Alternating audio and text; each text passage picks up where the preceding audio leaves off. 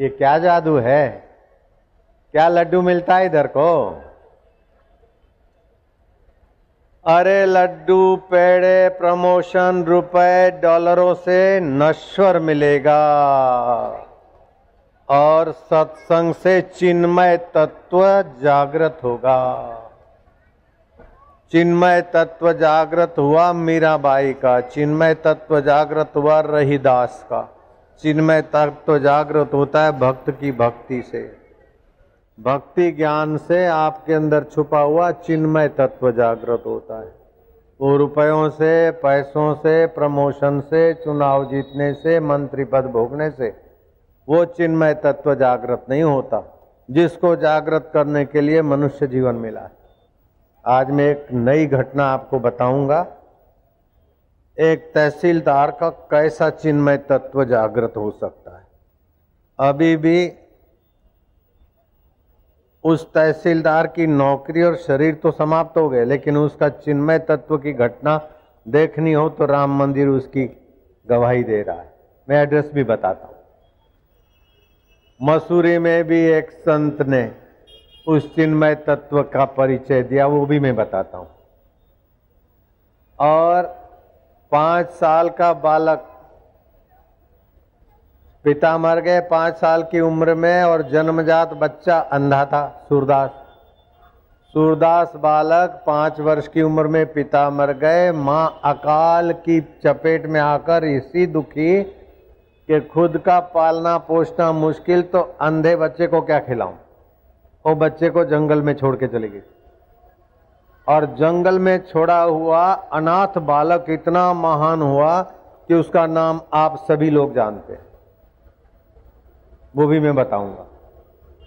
सभी लोग नहीं जानते तो भक्त तो ज़रूर जानते, वही जन्मजात अंधा बालक भक्तमाल का रचयिता हो गया। नाभाजी महाराज, जो लोग नाम सुने हैं, हाथ ऊपर करो। लाखों लोग हैं इसके गवाह। बड़े बड़े साधु संत भी उनका ग्रंथ पढ़ते वो ग्रंथ मेरे पास भी है। उनका लिखा ग्रंथ मेरे पास भी है। तो आपके अंदर चिन्मय शक्तियाँ है। चिन्मय तत्व का सामर्थ्य है। आपके अंदर ईश्वर का माधुर्य है। ईश्वर का ऐश्वर्य है।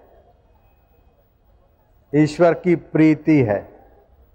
ईश्वर का प्रकाश है, क्योंकि आपकी बनावट ईश्वर से हुई है। चुप बैठे हो, बोल दो ना ए है ए है।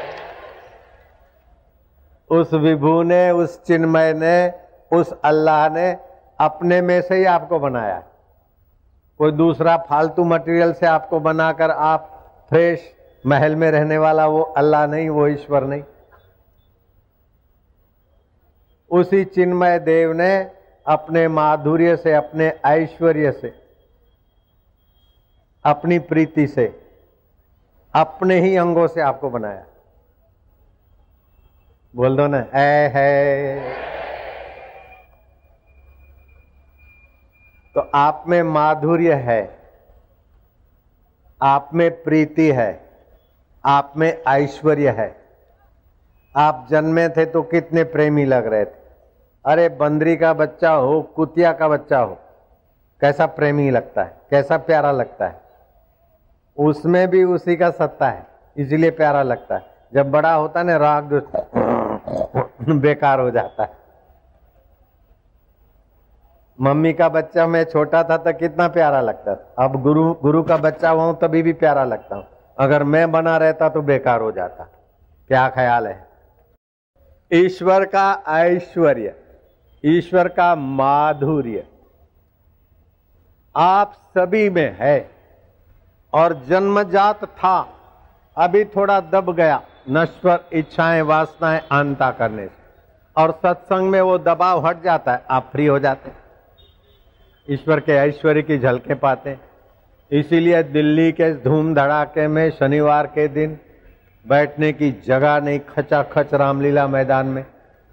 थोड़ा सा, बहन जी, मुझे भैया जन हाथा जोड़ी करके, क्या घर में बैठने की जगह नहीं थी क्या? ऑफिसों में जगह नहीं है क्या? अरे, बतेरी है, लेकिन यहाँ चिन्मय तत्व का प्रसाद मिलता है, जिस प्रसाद से सात सात जन्मों के कुटुंबियों का भी भला हो जाता है। प्रसादे सर्व दुखा नाम, हानि रस्य उपजायते प्रसन्न चेत सो ह्यासु बुद्धि पर्यवितिष्ठ। उस सज्जन तहसीलदार की नौकरी करते करते क्या चिन्मय तत्व की सेवा की? यवन शासक था, मुसलमान तो राजा था और तहसीलदार था, राम जी का भक्त। और क्या अनुभव भगवान ने कराए चिन्मय तत्व के कि मुसलमान राजा तहसीलदार को हाथ जोड़ने लगा? पहले तो उसको कैद भी कर दिया। खाना पीना बंद, सातवें दिन फांसी लगे, ऐसा आदेश भी दे दिया। लेकिन छठे दिन रात को दो लड़के उसके महल में प्रकट हो गए। तुम कौन हो? कौन हो? बोले, डरो नहीं। हम्म। मैं रमैया हूँ और ये मेरा छोटा भाई लखू भैया, लखुआ है। तहसीलदार ने जो कुछ तुम्हारा बिगाड़ा है, ऐसा लगता है ये लो सोना मोर है? देखा तो सच्चे सोना मोर सिपाही आए पकड़ने को बोले, नहीं, इनको बाइज्जत ले जाओ। रमुआ भैया और लखनवा भैया को ले जाओ। सुबह राजा को लाइट हुई कि रमुआ भहुआ लखनवा भैया कौन थे के तहसीलदार के इष्ट देव थे? क्या चिन्मय लीला है प्रभु? मैं एड्रेस बताता हूँ। आज भी उस तहसीलदार के बनाए हुए मंदिर और चमत्कार और लोगों की, वहाँ की परंपरागत घटनाओं की व्याख्या सुनते दिल द्रवीभूत हो जाता है। अरे, उधर की बात तो छोड़ो, तुम नहीं थे क्या? तुम्हारे में भगवान का माधुर्य नहीं था बचपन में? भगवान का ऐश्वर्य नहीं था क्या? अभी भी छुपा है। बोलो सुन्या सकना कोई नहीं सुन्या सकना कोई नहीं, सबके पीतर लाल लाल। मूरख ग्रंथि खोले नहीं। कर्मी पयो कंगाल। वो भयो नहीं बोलता हूँ, मैं सरदार को देखकर बोलता हूँ। कर्मी पयो कंगाल। इतना कर्म में आसक्ति हुई, इतना बाहर के जगत में आसक्ति, प्रीति हुई कि अंदर चिन्मय तत्व का ऐश्वर्य माधुर्य सामर्थ्य हम भूल गए। आप आ, इस शरीर में आए हैं निराकार तत्व में। और शरीर छोड़ देंगे तभी भी आप निराकार। अभी भी आप निराकार है। लेकिन साकार का बोझा इतना मथे प्यासी कि वो साकार शरीर में दे साकार मिलकत को मेरी मनते। लेकिन अकाल पुरुष की सत्ता से जहाँ मैं उठता है, और अकाल पुरुष का जो माधुर्य, ऐश्वर्य, सामर्थ्य है, उससे हम दूर होते चले जाते इसलिए अशांति, झगड़े, दुख, चिंता, शोक, सब करते कराते भी दुखों से पिंड नहीं छूटता, और सुख में स्थिति नहीं होती। जो सदा स्थित है उसमें स्थिति नहीं हो रही। तरंग सदा पानी में स्थित है, लेकिन तरंग पानी नु खोजता है। गहने सदा सोने में स्थित है, गहने सोजे नु, सोने नु खोज देती ऐसे ही जीवात्मा परमात्मा में आनंद में स्थित है और सुख नु खोजता है। ए परफ्यूम तू सुख दे, ए चटोरापन तू सुख दे, ए काम विकार तू सुख दे ओ दुनिया दी वाह वाई तू सुख दे, मैं कंगाल हाँ। ओए हो की किता? तू कंगाल नहीं, तू तो भरा भरा, राजा ओदा राजा, किंग दा किंग सी भरा। कंगाल नहीं है। तू रब दा अमृत पुत्र है भरा। जिस चीज़ को, जिस परफ्यूम को तुम मोहर लगा देता है, वो प्यारा हो जाता जिस फ़िल्म को, दृश्य को, चलित को तू प्यार करता है, वो महँगी फ़िल्म हो जाती है। टिकटों की लाइन लग गई। जिसको तेरे प्रेम की मोहर लगती है, तेरे माधुर्य की मोहर लगती है, तेरी चेतना की मोहर लगती है, वो हाड़ मास के शरीर भी प्यारे हो जाते तू ऐसा प्यार स्वरूप है। और विदेश में बेवकूफ़ लोग, वो रबड़ की ललनाएँ बनती है, और उसको प्यार करते, खरीदते और फिर उसको चिपकते रहते अब रबड़ को तो पता ही नहीं मैं रबड़ की हूँ। जयराम जी की।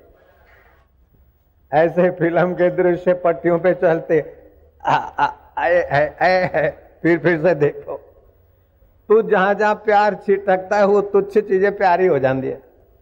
तो ऐसा भगवान का प्रेम स्वरूप अमृत स्वरूप माधुर्य स्वरूप ऐश्वर्य स्वरूप तुझे पता नहीं बस।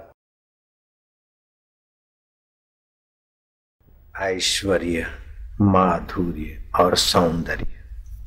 ये चिन्मय सत्ता का स्वतः स्वभाव है। भगवत ऐश्वर्य, भगवत माधुर्य। ये आपके अंदर मौजूद है।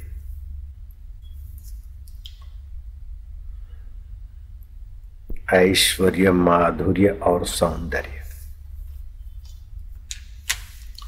ऐश्वर्य किसे कहते माधुर्य किसे कहते सौंदर्य किसे कहते इसको भी समझ लेना आज। ईश्वर का ऐश्वर्य आपके अंदर निहित है।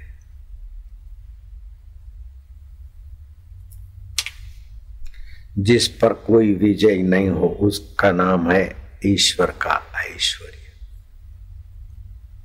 जिस पर कोई विजय ना हो, उसका नाम है ऐश्वर्य। अगर आप आत्म सुख के तरफ़ आते हो तो आप पर काम, क्रोध, लोभ, लालच, वाहवाही, निंदा, कोई विजय नहीं होती।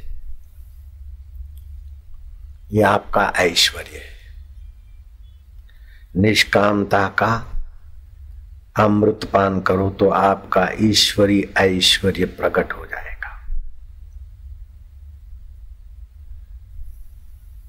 आत्मीयता, यही आत्मा ब्रह्म है और यही आत्मा अयम आत्मा ब्रह्म गुड़ा केशु सर्वभूतेशु सब भूत प्राणियों में मैं मैं मैं जहाँ से स्फुरित होता है, वही आत्मा ब्रह्म है। सब में आत्मीयता का भाव आने से, सब में आत्मीयता की समझ आने से आपका माधुर्य प्रकट होने पक्षियों की किल्लोल में आपका माधुर्य प्रकटेगा दरिया की लहरों में आपका माधुर्य प्रकटेगा रसो अपसु कौनते जल में रस स्वरूप में निर्विकारिता। विकार, काम, क्रोध, लोभ, मोह, अहंकार हंता ममता है। लेकिन आपका मैं स्वरूप चैतन्य सदा निर्विकार है। उसी के अस्तित्व से ही सारा सौंदर्य निहारा जाता है, निखारा जाता है। निर्विकारिता ही दिव्य सौंदर्य है। आत्मीयता ही माधुर्य है। निष्कामता ही परम ऐश्वर्य है। ईश्वर निष्काम है, महात्मा निष्काम हो जाता है तो महात्मा का ऐश्वर्य बड़े बड़े धनाढ़ भी उसके आगे नतमस्तक हो जाते। महापुरुष के माधुर्य आत्मीयता के माधुर्य थे माधुर्य से वैरी वैर भूल जाते हैं। सर्प भी उनको काटना भूल जाता है। सर्प पर पैर पड़ा और कातिल विषधर थे। मेरे को उन्होंने काटा नहीं। आबू की गुफाओं में आपके अंदर ईश्वर का माधुर्य, ईश्वर का ऐश्वर्य। ईश्वर का सौंदर्य छुपा है। बाल्यकाल में सहज में था। मुन्ना हो, मुन्नी हो, अपने माँ बाप को तो प्यारे लगते, लेकिन जो कोई आता तो उसका गुलाम बन जाता। बिबलू बिपी बब्बू चाहे राजा, महाराजा हो, उसकी मौज पड़े तो जाए, नहीं तो मुँह करके मुँह मोड़ ले। मौज पड़े, उसके कंधे पे बैठे, उसका टोपा उखाड़ दे, उसकी मूछें खींच ले। मौज पड़े तो उसके शरीर पर अपना गर्मा गर्म पानी की पिचकारी भी लगा दे। कैसा ऐश्वर्य है निर्दोष बालक का। वो तुम थे, जमाना था। और कितना थकान उतार देते माँ बाप की पड़ोसी की। सब गिड़गिड़ाते हैं, बालक के आत्मिता भरे स्वभाव पर। बब्बू बब्बू निर्दोष आत्मभाव से देखने वाला नन्ना मुन्ना सबको मधुर लगता है। उसमें कोई कामना नहीं है तो उसका ऐश्वर्य सब पर राज्य करता है। उसकी आत्मीयता है तो उसका माधुर्य सबको खींच रहा है। उसमें निर्विकारिता है तो उसका बाल्यावस्था का सौंदर्य सबको सुहाना लगता है। चाहे मनुष्य का बच्चा बच्ची हो, चाहे बंदरी का हो, चाहे कुत्तिया का हो, उसमें ये दाता का अंश छुपा है। माधुर्य, ऐश्वर्य, सौंदर्य। आप अपने उस मधुमय स्वभाव को याद करिए और कामनाओं को अलविदा दीजिए। आप आत्मीयता को याद करिए, माधुर्य जगाइए, वैर भाव को अलविदा दीजिए। आप निर्विकारता को जगाइए तो सौंदर्य प्रकटेगा हृदय का। और आपको सभी लोग सुनने को लालायित हो जाएँगे, देखने को लालायित हो जाएँगे। निर्दोष बालक में होता है ये। समय पाकर वो दब जाता है और महापुरुष में ये सत्संग से, सतगुरु कृपा से, सूझबूझ से विकार हट जाते हैं। तो सौंदर्य प्रकट होता है। द्वैत हट जाता है तो आत्मीयता का माधुर्य प्रकट होता है। सकामता हट जाती है तो निष्कामता का प्रभाव से मानव में, महापुरुष में अपना आत्मिक ऐश्वर्य प्रकट होता है। राम तीर्थ नी हथे चले गए और अमेरिका के बहुत ऊँची ऊँची जगहों में रहे। उपदेश दिए और विदाई के समय न जाने कितने बड़े बड़े प्रमाण पत्र मिले, बंडल भर गया। उठा के बंडल फेंक दिया दरिया में। मुझे ऐश्वर्य स्वरूप, ईश्वर से सब।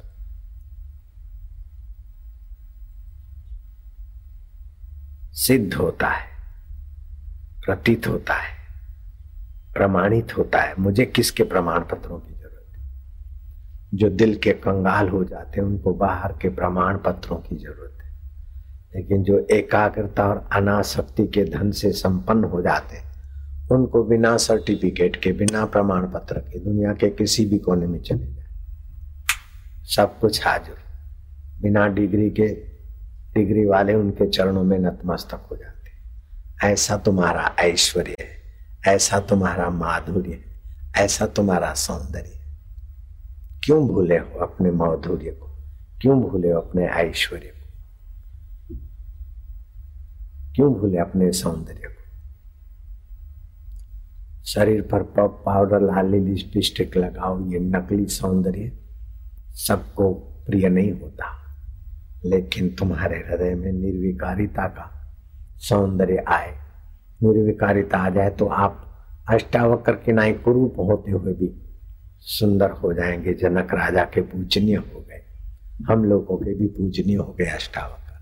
निर्विकारिता ही सौंदर्य है।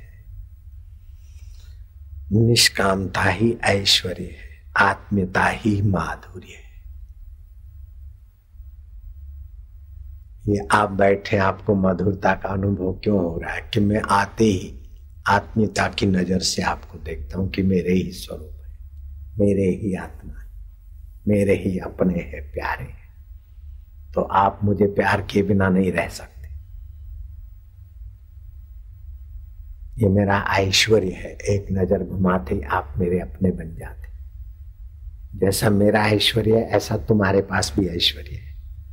मेरा तुम्हारा अलग नहीं है, एक ही परमेश्वर का प्रसाद है।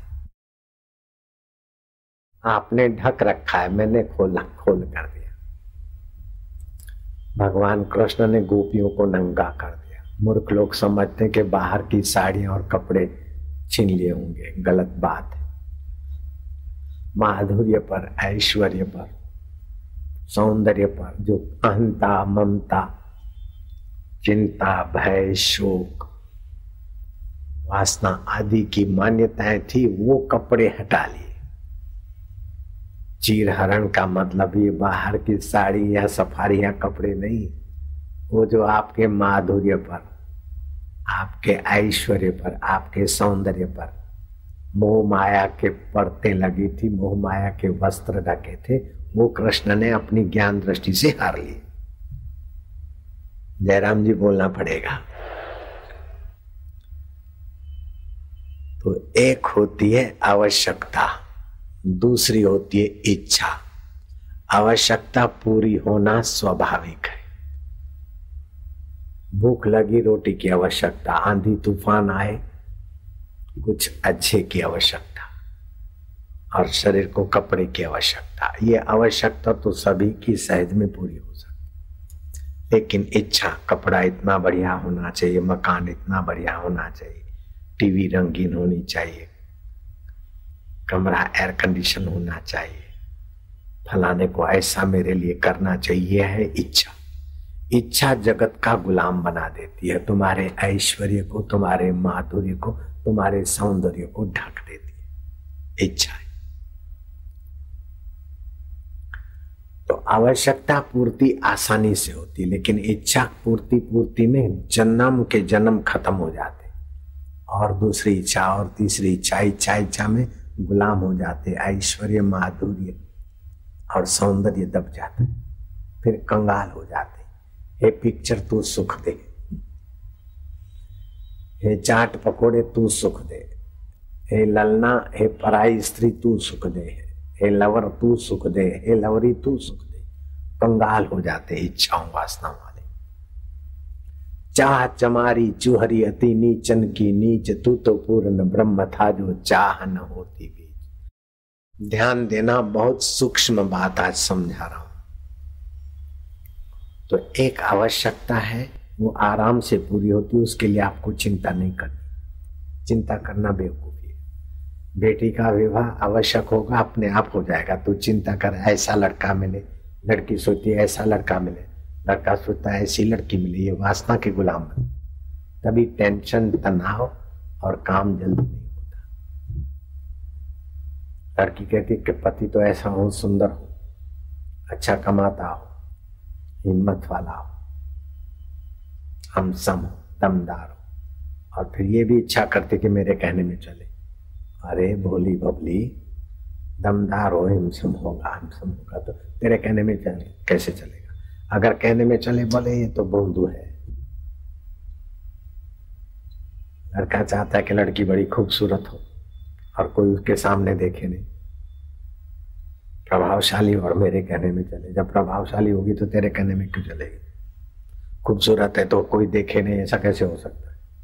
तो इच्छाएँ विपरीत, इच्छाएँ करती है। इच्छा ऐसा अंधा बना देती है कि विपरीत मांगे चालू हो जाती है। घर में मेरी चले मेरी चले बहू बोले, मेरी चले नणंद बोले, मेरी चले बेटा बोले, मेरी चले इच्छावान लड़ते झगड़ते रहते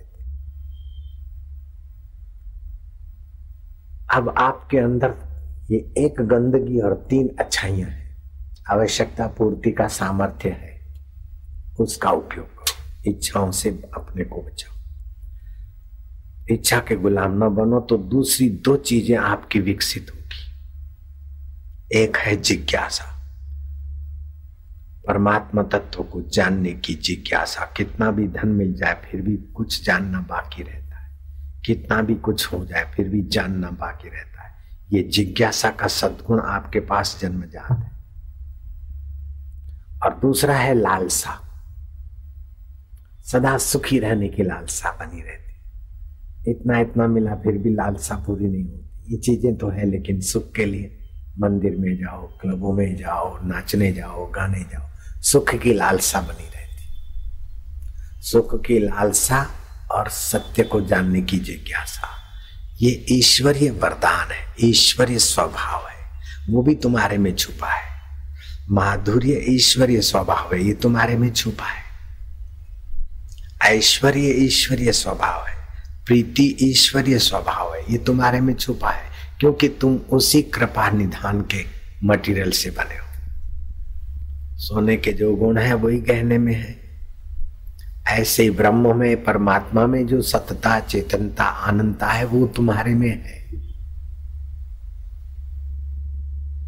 परमात्मा में जो आत्मीयता है, वो तुम्हारे में भी है। तुम अपने बच्चों को कैसा आत्मीय प्रेम करते हो? ये परमात्मा की आत्मीयता है ना? प्रसूति की पीड़ाएँ मैं तो माताओं को हाथ जोड़ू बाबा। कितना बेचारी पीड़ाएँ सहती लेकिन बच्चे का मुखड़ा देखते ही चालू पीड़ा भूल जाती अक्कल वाली नर्स दाई होगी ना तो बच्चा धो धा के जल्दी उसके बाप के गोद में रखकर तुरंत माँ को देगी, माँ की पीड़ा गाय ऐसा अनुभव होता हुआ होगा माताओं को तो हाथ ऊपर करो। मैं तो माता बना नहीं, लेकिन मैंने शास्त्रों से जाना है। जय जय। बच्चे का मुखड़ा देखते ही सारी पीड़ाएँ भूल जाती। तो प्रीति है न देवियाँ तुम्हारे में। ऐश्वर्य भी है तुम्हारे में। माधुर्य भी है। उसी नियता का स्वभाव तुम्हारे में भी, क्योंकि उसी से तुम हुए बिछड़े हैं जो प्यारे से दर बदर भटकते फिरते हैं। हमारा माधुर्य हम में, हमारा ऐश्वर्य हम में, हमारी प्रीति हम में। हम जिस वस्तु को प्रेम करते हैं, वो प्यारी हो जाती है, कीमती हो जाती है। जिस इलाके की ज़मीन को बहुत लोग प्रेम करते वो ज़मीन महँगी हो जाती जिस मकान को आप प्रेम से देखते हैं और खरीदना चाहते दस पाँच लोग उस मकान की कीमत बढ़ जाती। जड़ चीज़ों की भी आप कीमत बढ़ा देते। लेकिन गलती ये होती है कि जड़ चीज़ों की कीमत ऐसी बढ़ाते हैं कि आप अपनी कीमत रद्दी कर देते। धन मिला में धनवान। आप बड़े हो गए धन से तो बड़प्पन धन का हो गया, आपका बड़प्पन तो दब गया लालू। सत्ता मिली में बड़ा तो सत्ता का बड़प्पन, सत्ता नहीं रही तो तुम्हारा बड़प्पन गया। नहीं नहीं, तुम्हारे बड़प्पन से ही ये बड़प बड़े हैं। तुम्हारे आनंद, तुम्हारे माधुर्य, तुम्हारे ऐश्वर्य के प्रकाश के बिना ये मुर्दे हो जाएँगे। तो आप अपनी इच्छा का महत्व तो कम कर दो, आवश्यकता पूरी हो जाएगी, आसानी से चिंताएँ भागेगी। भय भागेगा, सुख की लालच भागेगी, दुख का भय भागेगा, जो तुमको कमज़ोर कर रहे हैं, उन चोरों का नाम ले रहा हूँ। आप दुनिया से सुख लेने की लालच करते ने तो वासना हावी हो जाती भय से भयभीत होते ने तो आप कमज़ोर हो जाते दुख के भय से कमज़ोर नहीं होना, दुख का उपयोग करो। दुख क्यों आया? सुख की लालच से आया। बेइज्जती का डर क्यों लगता है? इज़्ज़त की लालच है। बेइज्जती के जैसे कर्म नहीं करो, फिर भी कोई बेजती होती है, कल होती तो आज हो जाओ, आज होती तो अभी हो जाए निकुड़ी क्या कर लेगी? तुम्हारी कभी मृत्यु नहीं होती, तुम निरंजन, निराकार परमात्मा के अमृत पुत्र हो। लेकिन आप जीने का भय रखते हैं तो मृत्यु का डर लगता है। इज़्ज़त का भय करते तो बेजती का भय लगता है। धन की लोभ वृत्ति है तो निर्धनता का भय लगता है। भय आपको वांछित नहीं है। तो जिन कारणों से भय आता है, उनको खोज निकालो, उखाड़ के फेंक निर्भव जपे, सकल भव मिटे, संत कृपाते प्राणी छूटे।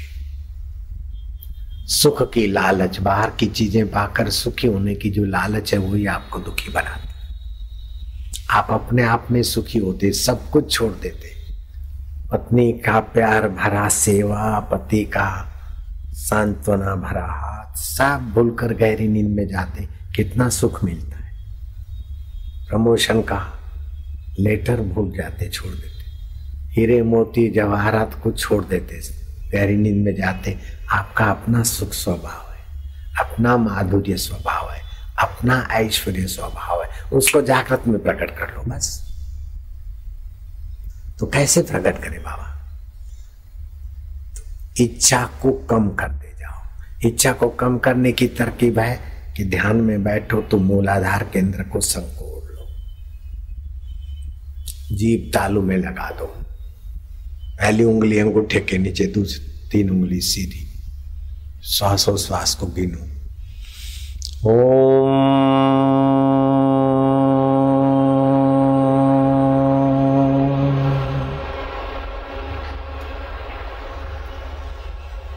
हरिओ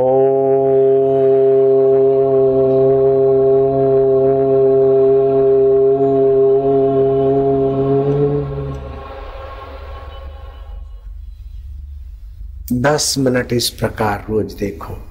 कितनी भी आपाधापी में हो, दस मिनट तो तुम निकाल सकते चौबीसों घंटा संसार के पचड़े की मजदूरी करने से भी उतना सुख नहीं मिलेगा जितना ये दस पंद्रह मिनट प्रयोग चालू करने के बाद आपका ऐश्वर्य, आपका माधुर्य, आपकी प्रीति परमात्मा रस की जगह।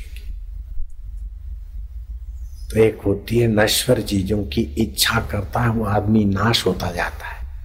दुख के थपेड़े, सुख के थपेड़े उसे नाश कर देते नश्वर की इच्छाएँ नाश के तरफ़ ले जाती भगवान की प्रीति, भगवान के सुख की लालसा आपको भगवान के नजीक कर देती भगवान का प्रेमी बना देती और कभी कभी तो भगवान का प्रेमी बनते आप इतने ऐश्वर्यवान, इतने माधुर्यवान, इतने प्रीतिवान हो जाते हैं कि चाहे मीरा के शरीर में हो, चाहे तुकाराम के शरीर में हो। ऐसा भगवत प्रेम प्रकट होता है कि चिन्मय तत्व बन जाता है तुम्हारा शरीर। मीरा चिन्मय तत्व में ऐसी एकाकार हो गई कि भगवान के श्री मुख में समा गई। जाते जाते मीरा की साड़ी का एक छेड़ा थोड़ा सा रह गया। लोगों को पता चले कि भगवान के मुख में ही गई मीरा। ऐसे ही इतना चिन्मय भक्ति भाव का है। तत्वज्ञानी, ब्रह्मज्ञानी का शरीर चिन्मय नहीं होता। ब्रह्मज्ञानी स्वयं चिन्मय तत्व हो जाता है। लोगों को तो शरीरधारी दिखता है, लेकिन वो विभू व्याप्त चिन्मय हो जाता है। लेकिन भक्त का तो शरीर भी चिन्मय हो जाता है। ब्रह्मज्ञानी का शरीर चिन्मय नहीं दिखेगा। ब्रह्मज्ञानी स्वयं चिन्मय हो जाता है। भक्त का शरीर भी चिन्मय हो जाता है। तुकाराम महाराज भगवान के श्री विग्रह में समा गए, चिन्मय हो गए।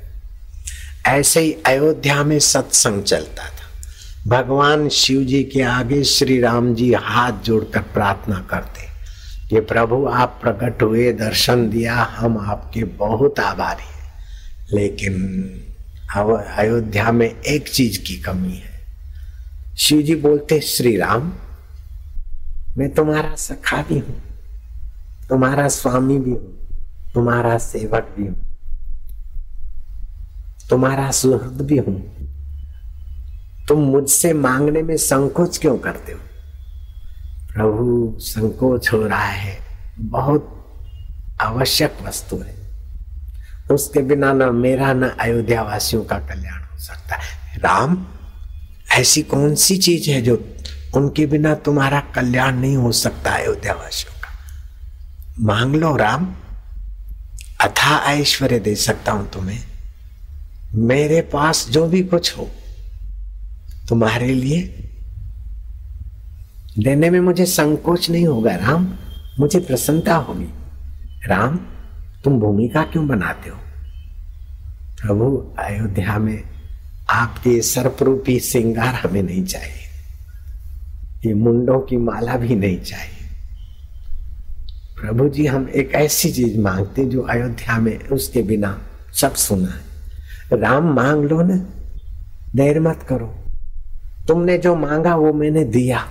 अब तो मांगो। राम जी कहते, प्रभु, अयोध्या की व्यासपीठ पर गुरु गद्दी पर आप एक साल तक बैठ विराजे और रोज अयोध्या वासियों को सत्संग सुनाए ताकि उनका अंतःकरण चिन्मय हो जाए, उनका जीवन चिन्मय हो जाए। अब शिव जी तो वरदान दे बैठे। साल भर लगातार भगवान शंकर के श्रीमुख से। लोक लोकांतर, कल्प कल्पांतर की कथाएँ सुनते सुनते अयोध्यावासी ऐसे चिन्मय ऊंचाई को प्राप्त हुए कि राम जी जब स्वधाम जाने को थे, कि भाई हम फलानी तिथि को सरजू में प्रवेश करके वैंकुट चले जाएँगे। तो अयोध्यावासी दुख व्यक्त करें कि प्रभु हमसे नहीं रहा जाएगा। तो बोले, कोई बात नहीं, तुमने सत्संग सुना है, तुम्हारा मन बुद्धि चिन्मय हुआ है। हम प्रवेश करेंगे, तुम भी प्रवेश करना, तुम्हारा शरीर चिन्मय हो जाएगा, वहाँ पहुँच जाओगे। पूरे अयोध्या के लाखों लाखों लोग सरजू में प्रवेश हुए। किसी की लाश मिली नहीं। किसी की सड़ती हुई लाश दिखी नहीं। नहीं तो अयोध्या पूरा सरजू में प्रवेश करो लाशें ना मिले। कथा कहती नहीं मिली। चिन्मय हो गए। तो आपके अंदर अथा सामर्थ्य छुपा है, अथा प्रीति छुपी है, अथा ऐश्वर्य छुपा है, अथा सौंदर्य छुपा है। लेकिन वासनाओं की परतों ने वो सब ढक दिया हम हाथ जोड़ के प्रार्थना करते कि आप अपना असली खजाना को अपना ऐश्वर्य, अपना सौंदर्य, अपना माधुर्य। चीज़ों पर माधुर्य ढोलकर आप उनके गुलाम मत बनो। फ़िल्म दिखी तो मज़ा आ गया, ये चाट खाई तो मज़ा आ गया। उस निगुड़ी को पता ही नहीं चाट को मैं मज़ा दे सकती। तुम्ही ने अपना मज़ा ढोला है। अंडा और शराब पीने वाला अपना मज़ा अंडे और शराब में ढूंढता है। अगर वही अंडा और शराब आपके आगे रखे तो तुच्छ हो जाएगा। और शराबी और अंडेबाज को यहाँ ले आओ तो वो परेशान हो जाएगा। क्या ख्याल?